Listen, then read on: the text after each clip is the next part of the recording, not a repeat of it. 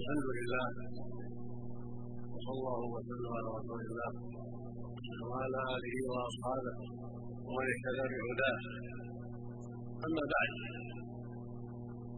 فقد سمعنا جميعا هذه المحاضرة القيمة التي تولاها صاحب الفضيلة العزيز بن عبد الله بن محمد بن عبد اللطيف آل الشيخ. حفظه الله وزاده علما وهدى في موضوع عظيم جدير بالعنايه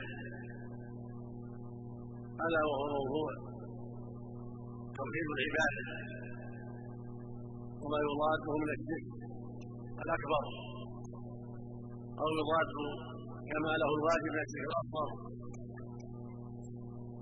أو ينقصه أو يضعف ثوابه من المعاصي.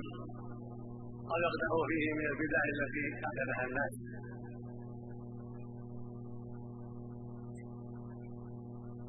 ولقد أجاد وأفاد وأبان الحقيقة التي بعث الله بها الرسل وأنزل بها الكتب. ولا سيما خاتم الرسل وإمامهم نبينا وإمامنا وسيدنا محمد بن عبد الله عليه وعليهم جميعا أفضل الصلاة والسلام.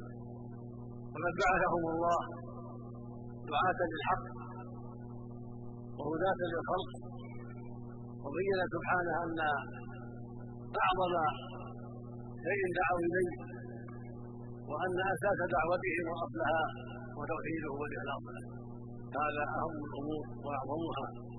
وهو أساس الدين وأساس الملة وهو خلاصة دعوة الرسل من أولهم نوح إلى آخرهم نبينا محمد عليه الصلاة والسلام. ودعوا الناس إلى توحيد الله وإخلاص العباده له في العقائد والأقوال والأعمال. يعمل القلوب من الحب والخوف والرجاء والمحبة ونحو ذلك وفيما يتعلق بالأقوال وأعمال الجوارح دعوا الناس إلى توحيد الله والإخلاص له. وأن يخصوه بالعبادة دون كل ما سواه عقيدة وقولا وعملا.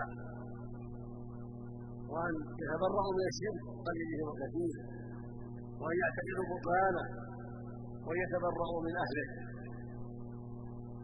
هكذا بعث الله الرسل جميعا وسمعتم قصصا من قصصهم قصة نوح وقصة هود وقصة صالح وقصة إبراهيم وقصة نبينا محمد عليه الصلاة والسلام. كلهم عليهم الصلاة والسلام بينوا هذا التوحيد ودعوا إليه وحذروا من مما يضاد. فلا سبيل إلى السلامة منه والتحقق من البراءة منه إلا باتباعه والسير على منهاجه.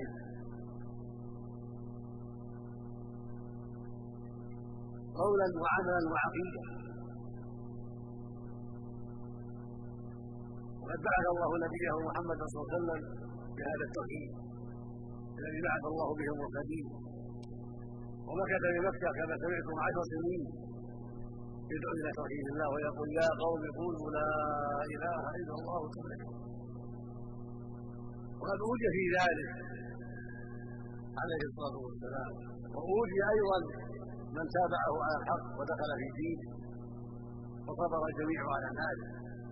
وقال الله له اصبر كما صبر العزم من الرسل ولا تستعجل له. وقال له واصبر وما صبرك إلا بالله. ولا تحزن عليهم ولا تكن في مما ينظرون وقال له واصبر لحكم ربك فانك بأعيننا. فصبر عليه الصلاة والسلام.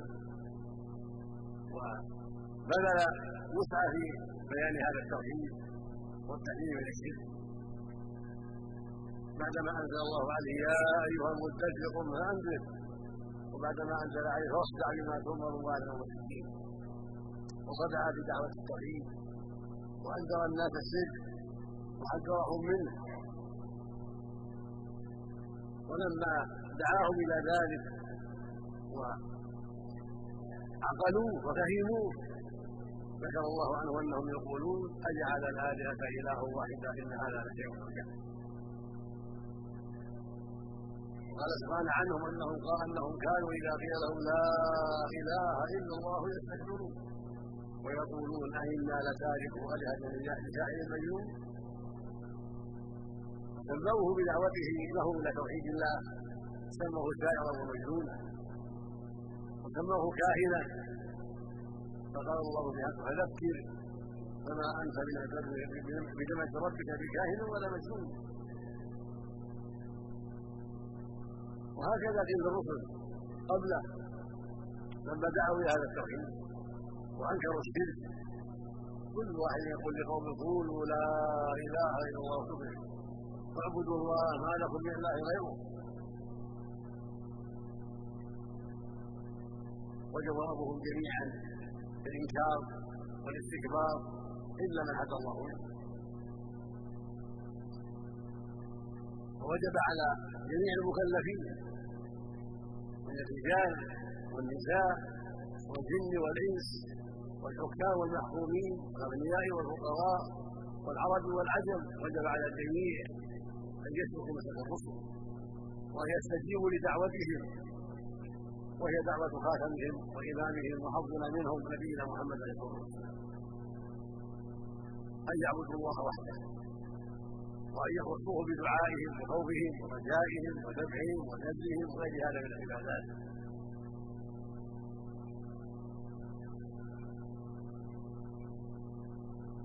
وأولئك وأولئك الكفار كانوا يظنون ويعتقدون أن اتخاذهم وسائط لهذه العبادة التي يقدمونها لغير الله تنفعهم. وتجعلهم يشفعون لهم عند الله ويخلفونهم مما يخافون منه في الدنيا واكثرهم لا يؤمن بالله واليوم الآخر وإنما يؤمن بالدنيا. أما البعث والنشور فأكثرهم لا يؤمن به. تبين الله جل وعلا أن هذا الاعتقاد باطل. ويعبدون من دون الله ما لا يضرهم ولا ينفعهم ويقولون هؤلاء شفعاؤنا عند الله. شفعاءه فيما يريدون في هذه الدنيا من صحة ومطر وأولاد وغير ذلك.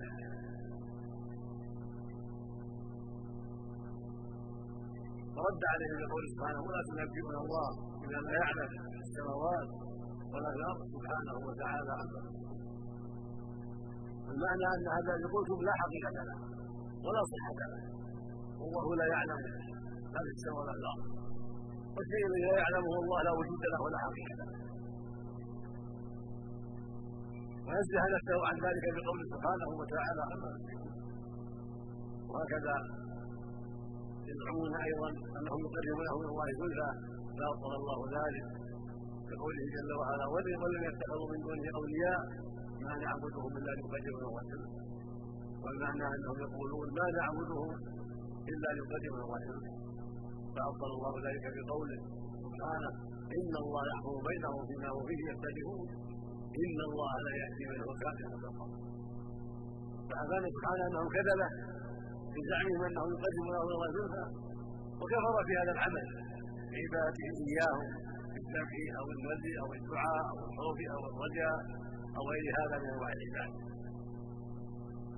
فوجب على الجميع أن يخصوا الله بالعباده وان يتبرأوا من طريقة المشركين وأنه لا سبيل إلى النجاة في الدنيا ولا سبيل إلى النجاة في الآخرة لمن امن بالاخره إلا باتباعهم والسير على منهاجه ولا سيما خاتمهم وإمامهم وحظنا منهم نبينا محمد عليه الصلاة والسلام. هذه الأمة يجب عليها ان تسلك مسلك الصحابة رضي الله وارضاهم باتباع هذا الرسول والسير على منهاجه واخلاص عباده الله وحده سبحانه وتعالى. واتباعه اتباع للرسل فإن متبع الرسول المتأخر يكون متبعا للرسل المتقدمين لأن دينهم واحد. وما أرسلنا من قبلك من رسول إلا نوحي إليه أنه لا إله إلا أنا ولقد بعثنا في كل أمة رسولا أن يعبدوا الله وبينهم الطاغوت هذا دين دينهم جميعا. عباد الله وحده. وترك عباده الطاغوت والبراءة منها واعتقاد مصلحتها وهي الحكمة التي من أجلها خلق الله الثقلين الجن والإنس. وما خلقت الجن والإنس إلا يعبدون فتوحيد الله والإخلاص له. ومتابعة رسوله محمد عليه الصلاة والسلام فيما جاء به. اتباع الرسل جميعا. وتصديق لهم جميعا.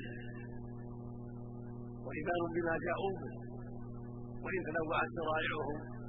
لكن المتبع لآخرهم متبع لأولهم. إذا استقام على ذلك وحافظ على ذلك ومات على ذلك. وخاتمهم محمد صلى الله عليه وسلم جاء بما جاءت به الرسل عليهم الصلاة والسلام من توحيد الله والاخلاص له والإيمان به وبملائكته. وكتبه ورسله واليوم الآخر وبالقدر خيره وشره وجاء بشريعه كامله أكمل مما قبلها من الشرائع مشتمله على مصالح العباد العاجلة والآجلة. جاء إلى مكارم الأخلاق ومحاسن الأعمال. محذره من تفاسد الأخلاق وسيئ الأعمال.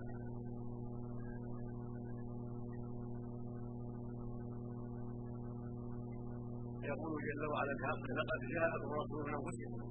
عزيز عليه ما عنتم. حريص عليكم بالمؤمنين الله عليه الصلاة والسلام. هو حريص على هداية امته وخلاصها من عذاب الله واتباعها لما بعث الله بنبيه من الهدى والدين والحق. هو الذي أرسل رسوله بالهدى ودين الحق بالعلم النافع والخبر الصادق والشرائع الطيبه العاجلة.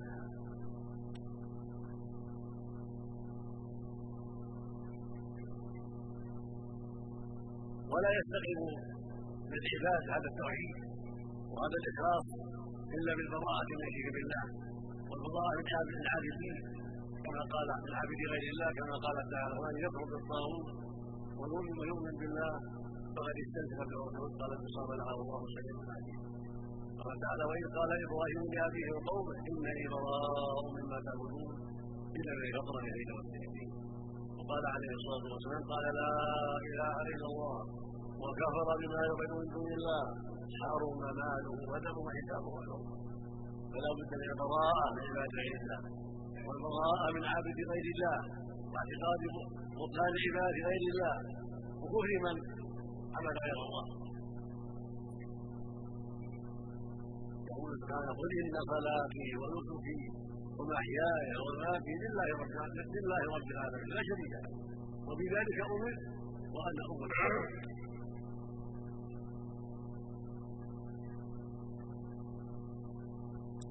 وبذلك يعلم كل ذي لب كل كل من له أدنى بصيره أن ما يفعله عباد القبور في سائر أرجاء الدنيا من التعلق عليها ودعائها والاستغاثة باهلها والنذر لهم أن هذا هو الاخطر هذا دين الجاهلية.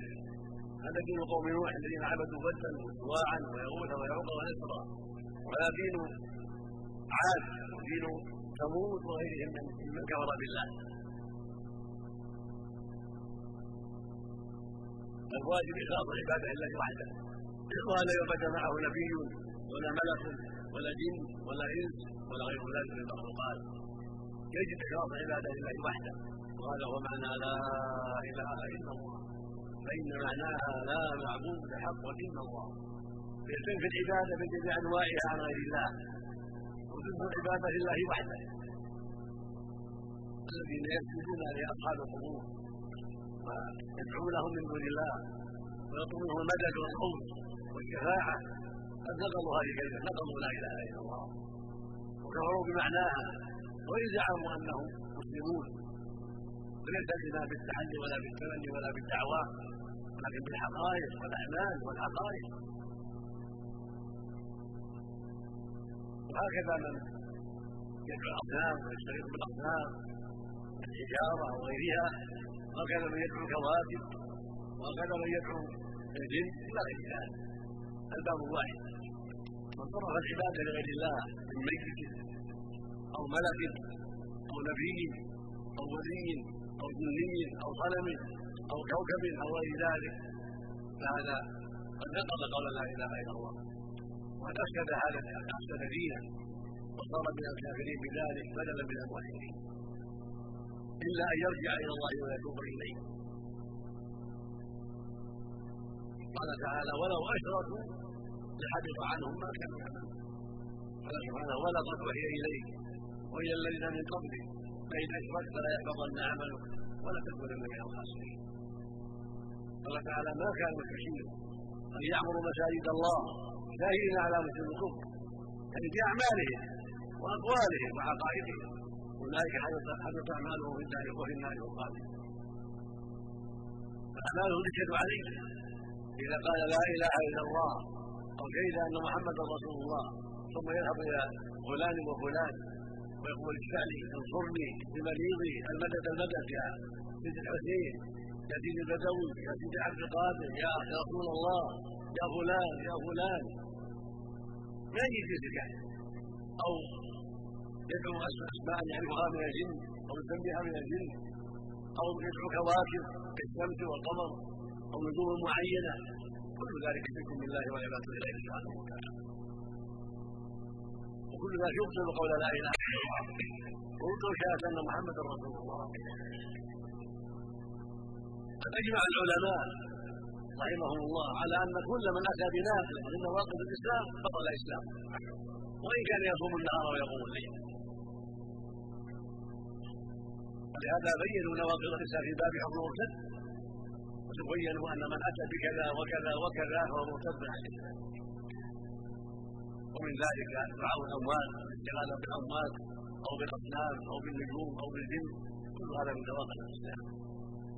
ومن ذلك سب الرسول عليه الصلاة والسلام أو سب الله أو سب الدين أو الاستهزاء بالرسول أو بدينه عليه الصلاة والسلام أو الاستهزاء بغيره من الرسل ولو بواحد منهم كله رد على الإسلام.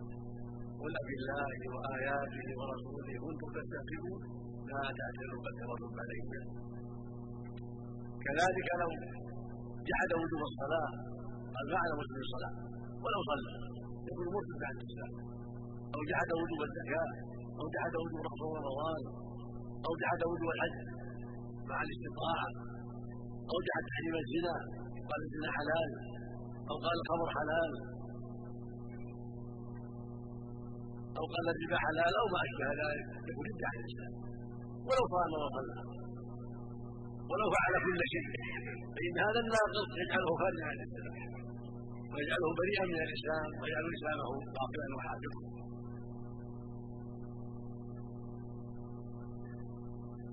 فيجب الحذر والتفقه في هذا في هذا الدين. يقول النبي صلى الله عليه وسلم من يريد الله به خيرا يفقهه في الدين. التفقه والتعلم والتوسط من أوجب الواجبات. على الرجال والنساء جميعا. يقول النبي صلى الله عليه وسلم من سلك طريقا يلتمس فيه علما جعل الله له في طريق الجنة. ويقول صلى الله عليه وسلم من يريد الله به خيرا يفقهه في الدين. ويقول خيركم من تعلم القرآن وعلمه. القرآن هو أصل كل خير هو أصل الدين واساس المله وسنة الرسول صلى الله عليه وسلم تفسره وتبين معناه وهي وحي ثاني فلا بد من التعلم والتفقه في الدين والسؤال عما يشير من الرجل والمرأة والكبير والصغير والعربي والعجمي. لا بد. أو من التفقه في الدين. ولا سيما أصل الدين وأساسه. العقيدة. لا بد من التفقه في ذلك. حتى يكون الاساس صحيحا ومتينا وحتى تنفعه الفروع وحتى تستقيم الفروع